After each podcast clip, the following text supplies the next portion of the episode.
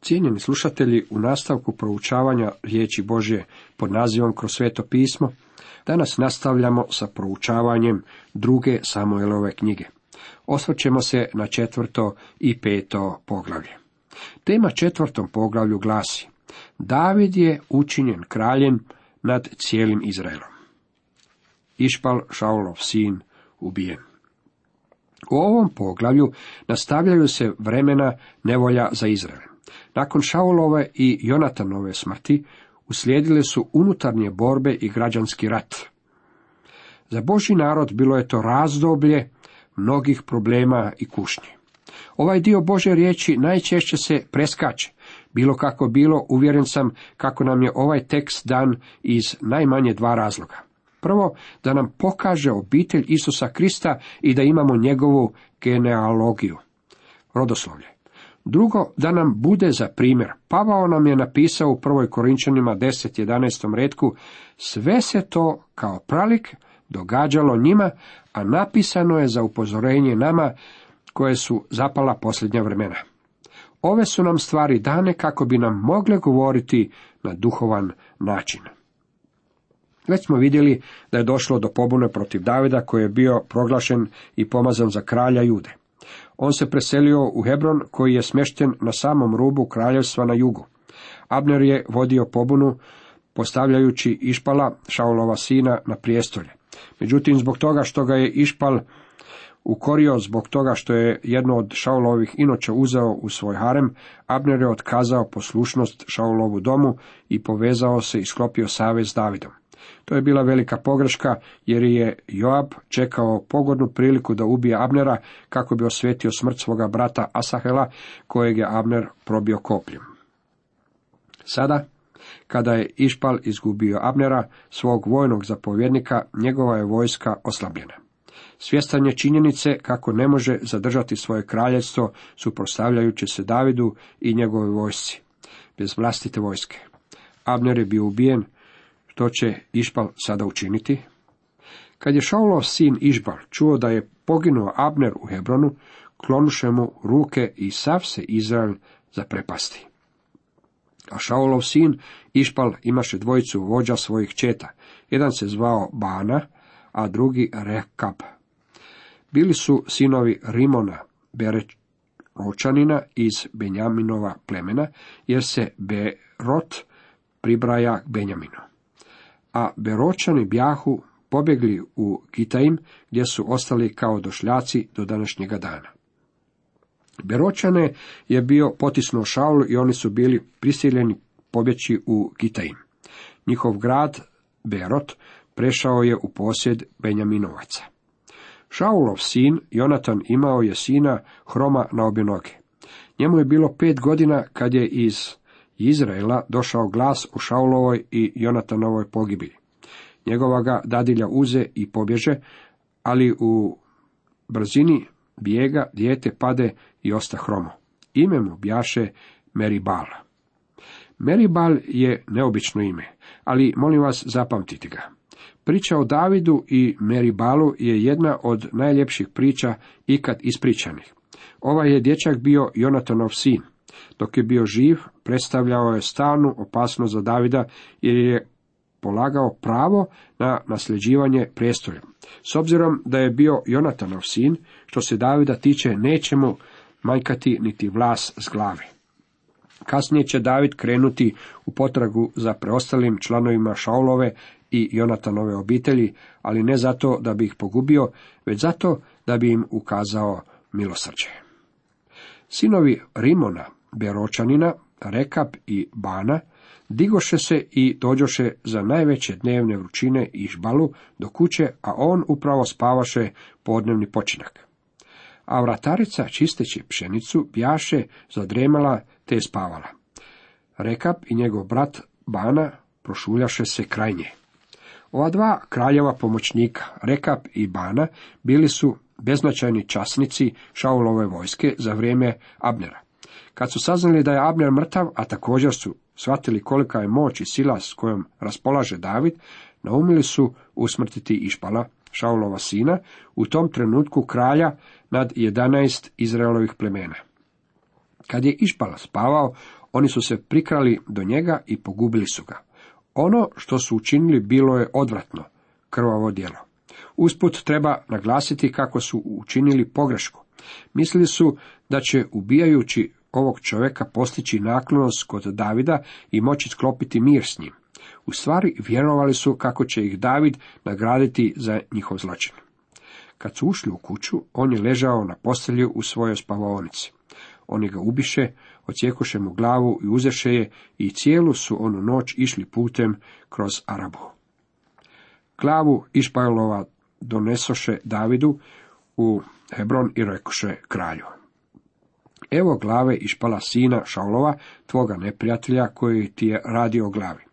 Jahve je danas krvavo osvetio moga gospodara i kralja na Šaulu i njegovu rodu. Išpalu su ocekli glavu i odnijeli je Davidu. Međutim, David je nije želio primiti. Već smo ranije vidjeli kako David nije želio opravdati takve postupke, pa tako nije opravdao niti ovaj. Na to David zapovedi vojnicima da ih pogubiše. Potom im odsjekoše ruke i noge i objesiše ih kod jezera u Hebronu. Išpalovu glavu uzeše i pokopaše u Abnerovu grobu u Hebronu. Rekap i Bana bili su ubojice, i to ubojice kralja. David ih je dao pogubiti zbog njihovog gnusnog nedjelja. Jedanaest plemena na sjeveru shvatilo je kako više nemaju nikakvog vodstva i kako je glupo i dalje se odupirati Davidovu vodstvu u pobuni. Zbog toga su pokušali s mirovnim pregovorima. Cijenjeni slušatelji, u nastavku pogledajmo što nam kaže peto poglavlje druge Samuelove. Tema tom poglavlju glasi David učinjen kraljem nad čitavim Izraelom. Tada se sabraše sva izraelska plemena k Davidu u Hebronu i rekoše, evo, mi smo od tvoje kosti i od tvoga mesa. Plemena su poslala svoje predstavnike k Davidu, rekli su mu, evo mi smo od tvoje kosti i od tvoga mesa. To je bilo istina. Ovaj građanski rat bio užasan, poglavito zbog činjenice što su se plemena borila međusobno jedna protiv drugih. Ja osobno sam mišljenja kako je najgora vrsta ratovanja upravo građanski rat. Najčešće kada se pogleda u narav tih ratova, pažljivom analizom može se zaključiti kako se nije postiglo baš ništa, osim što je zemlja unazađena za nekoliko godina, zavisno od duljine trajanja rata i što je nebrojeno ljudi izgubilo svoje živote i postalo invalidima. Najčešće izbijaju potaknuti od strane nekoliko usijanih glava, nezadovoljnih generala ili čak i zbog ljudi koji protestiraju zbog ovog ili onog. U većini slučajeva do rješenja se moglo doći i drugim načinom, osim ratovanja. Zbog toga se protivim svakoj grupi usijanih glava koja protestira bez obzira na kojoj su strani. Naime, lavina koju oni mogu pokrenuti zbog možda svojih sebičnih interesa često ostavljaju ožiljke na koži naroda koje je nemoguće izbrisati i kojih se svi sa nelagodom sjećaju. Izraelski narod nakon sedam godina trajanja građanskog rata pomirit će se s Davidom. Time će ući u razdoblje svoje povijesti kojeg će se uvijek s radošću sjećati. To razdoblje njihove povijesti slika je prekrasnog dana kada će Krist doći i vladati na ovoj zemlji. Još prije dok je još Šaul bio kralj nad nama, ti si upravljao svim pokretima Izraela, a Jahve ti je rekao, ti ćeš pasti moj izraelski narod i ti ćeš biti knez nad Izraelom. Plemena podosta kasne u priznavanju Davida kao legitimnog i od Boga odabranog vladara nad njima. Trebali su ga priznati mnogo ranije, prije ovog vremena, ali su radije čekali da dođu u bezizlaznu situaciju. Tako dođoše sve izraelske starješine kralju u Hebron, a kralj David sklopi s njima savez u Hebronu pred Jahvom i pomazaše Davida za kralja nad Izraelom. Trideset je godina bilo Davidu kad je postao kralj, a kraljevao je četrdeset godina. U Hebronu je kraljevao nad Judom sedam godina i šest mjeseci, a u Jeruzalemu kraljevaše trideset i tri godine nad svim Izraelom i nad Judom. Izrael je pred stupnjem u razdoblje najvećeg napretka i širenja teritorija. David je imao 30 godina kada je počeo vladati, još uvijek je bio mlad. Nad judinim plemenom je u Hebronu vladao sedam godina i šest mjeseci. Na čitavim Izraelom svih 12 plemena vladat će još 33 godine u Jeruzalemu. Tako će David sveukupno vladati 40 godina i šest mjeseci. David svoj glavni grad seli u Jeruzalem. Zapazite koji potez David prvo povlači kako bi učvrstio kraljevstvo. Glavni grad premješta iz Hebrona u Jeruzalem. David krene na Jeruzalem protiv Jebusejaca koji su živjeli u onoj zemlji, ali oni poručiše Davidu. Nećeš ući ovamo. Slijepci ćete i kljasti odbiti. To je imalo značiti David neće ući ovama. Ipak David osvoji Sionsku tvrđavu, to jest Davidov grad. Još jednom nailazimo na ljude koji su pogrešno procijenili Davida. On je bio veliki vojni vođa, veliki politički vođa, veliki kralj, a što je najbolje i najveće od svega toga, bio je Boži čovjek. Čovjek koji je u svemu tražio Božju volju. Sion je bila Davidova najdraža lokacija. Zabilježite u svojim Biblijama. Ja sam zabilježio u svoje. Ako ste ikad bili u toj zemlji, tada znate kako je to najviša točka grada.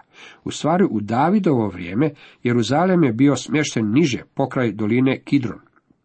Na tom području iskopane su ruševine starih zidina, što nam dokazuje kako je nekoć grad bio lociran na tom mjestu. Današnji Jeruzalem smješten je bliže Sionu, gdje je bila izgrađena Davidova palača. Kasnije je ispod Siona bio podignut hram. David je sve to odabrao. Jeruzalem je bio Davidov grad. U mnogim svojim psalmima David govori o Sionu i Jeruzalemu. Da vam budem iskren, Jeruzalem ne bi bio moj omljeni grad, kad bih ja trebao birati. Sa Davidom se slažem oko mnogih stvari, ali ne i oko Jeruzalema. Pilat je mrzio ovaj grad. Ona mu je odlazio samo u vrijeme trajanja blagdana. Zbog toga se i našao ondje kada Isus bio uhićen. Bio je ondje zbog održavanja blagdana Paske. Bio je ondje kako bi se držao reda, a zatim je otišao u Cezareju koja je smještena na sredozemnome moru. Mislim da bih i ja radije odabrao Cezareju nego Jeruzalem. Što se tiče Biblije, Jeruzalem je mjesto koje treba biti onaj veliki glavni grad čitavog svijeta. Radujem se tome što ondje neću provesti čitavu vječnost. Ja ću biti u Novom Jeruzalemu koji je smješten na mnogo pogodnijem mjestu od zemaljskog Jeruzalema. Moramo zapaziti kako ipak David osvoju Sionsku tvrđavu. On je osvojio utvrdu na gori, ali ne i područje grada. Stoga je povoljnog položaja mogao zauzeti ovaj grad Jebusejaca. Oni su bili poraženi prije nego što su uspjeli shvatiti što se uopće izbiva i da je došlo do borbi. Onoga dana reče David, tko god pobije Jebusejce i popne se kroz prorov, a kljaste i slijepe mrzi David iz sve duše, stoga se kaže slijepci i kljasti neka ne ulaze u hram. Ovaj je izvor mnogih oprečnih mišljenja. Neki biblijski komentatori su mišljenja kako je ovakav čin u stvari Davidov odgovor na provokaciju Jebusejaca. Drugi smatraju kako se u tome krije neko dublje značenje. S obzirom da nam Biblija ne daje odgovor na ovo, ne možemo znati koje je točno značenje. David se nastani u tvrđavi i prozva je David grad. Tada David podiže zid unaokolo od Mila pa unutra. David je prvo zauzeo utvrdu na Sionu i ustanovio je kao svoju tvrđavu. Zatim je išao dalje u osvajanje grada. David je postajao sve silniji, jer Jahve Bog nad vojskama bjaše s njim. Tirski kralj Hiram poslak Davidu izaslanstvo i cedrova drveta, tesara i zidara koji sagradiše dvor Davida. Tada David spozna da ga je Jahve potvrdio za kralja nad Izraelom i da je vrlo uzvisio njegovo kraljevstvo radi svojega izraelskoga naroda. Davidova je moć rasla i Bog je bio s njim. Hiram, tirski kralj, prepoznao je da je David bio istaknuti čovjek, pa je stoga sklopio dogovor s Davidom, prema kojem će mu on dati drvo za dvor, ako i radnike potrebne da obave posao. Po dolasku iz Hebrona, David uze još inoća i žena iz Jeruzalema i rodi se Davidu još sinova i kćeri. Ovo su činjenice, to ne znači da je Bog stavio svoj pečat na ovaj Davidov čin, čime bi potvrdio kako mu odobrava ono što je napravio. Vidjet ćemo kasnije kako je nesumnjivo da Bog osuđuje poligamiju. Kod Davidova sina Salamona poligamija je imala za konačan ishod cijepanje kraljevstva, što je kasnije dovelo do odvođenja ljudi u babilonsko zatočeništvo. Zašto? Zato što su David i Salomon bili ljudi na najistaknutijem položaju. Ono što su učinili bilo je pogrešno. Tko kaže da je bilo pogrešno? Bog kaže da su pogriješili. Ipak je ovo njegov svemir, pa stoga on stvara i pravila. Iako se možda vama ona ne dopadaju, Božja pravila su valjana i dobra. Bog ne samo da nas je stvorio, već nam je dao i pravila i odredbe za naše živote, kako bi na taj način ljudskom rodu donio najveću moguću mjeru radosti i blagoslova. Evo imena djece koja mu se rodiše u Jeruzalemu. Šamua, Šobab, Natan, Salamon, Jiphar, Elišua, Nefeg, Jafija, Elišama, Beljada i Elifelet. Ne znam ništa o prva dva dječaka spomenuta u ovim stihovima, ali znam ponešto o Natanu i Salamonu. Po Natanovoj liniji došla je Marija, majka Isusa Krista. Od Salamona došao je Josip, Marijin muž. Gospodin Isus Krist tako je krvno povezan i dobio je pravo na Davidovo prijestolje kroz Natana i Salamona. To je razlog zbog kojeg je ova informacija zabilježena ovdje. Rat s Filistejcima Kad su Filistejci čuli da su Davida pomazali za kralja nad Izraelom, iziđoše svi da se dočepaju Davida. Čuvši to, David uđe u svoj zaklon. Filistejci dođoše i raširiše se po Rafaimskoj dolini. Kad je David bježao pred Šaulom i otišao živjeti u Filisteju, barem je Akiš smatrao Davida njihovim čovjekom. Sada, kada se David vratio u svoj narod i kada su ga pomazali za kralja, Filistejci su krenuli da ga se dočepaju. Tada David upita Jahu, mogu li napasti Filistejce? Hoćeš li ih predati u moje ruke? Jahve odgovori Davidu, napadni, predaću Filistejce u tebi u ruke. Tada David dođe u Bal, Parasim i ondje ih pobi. David reče, Jahve je predamnom, prodro među moje neprijatelje kao što voda prodire. Stoga se ono mjesto prozvalo Bal Perazim. Ostavili su ondje svoje bogove, a David i njegovi ljudi odnesoše ih. Nakon ovog poraza, filisteci su se vratili. Ponovno ih je Bog izručio u Davidove ruke.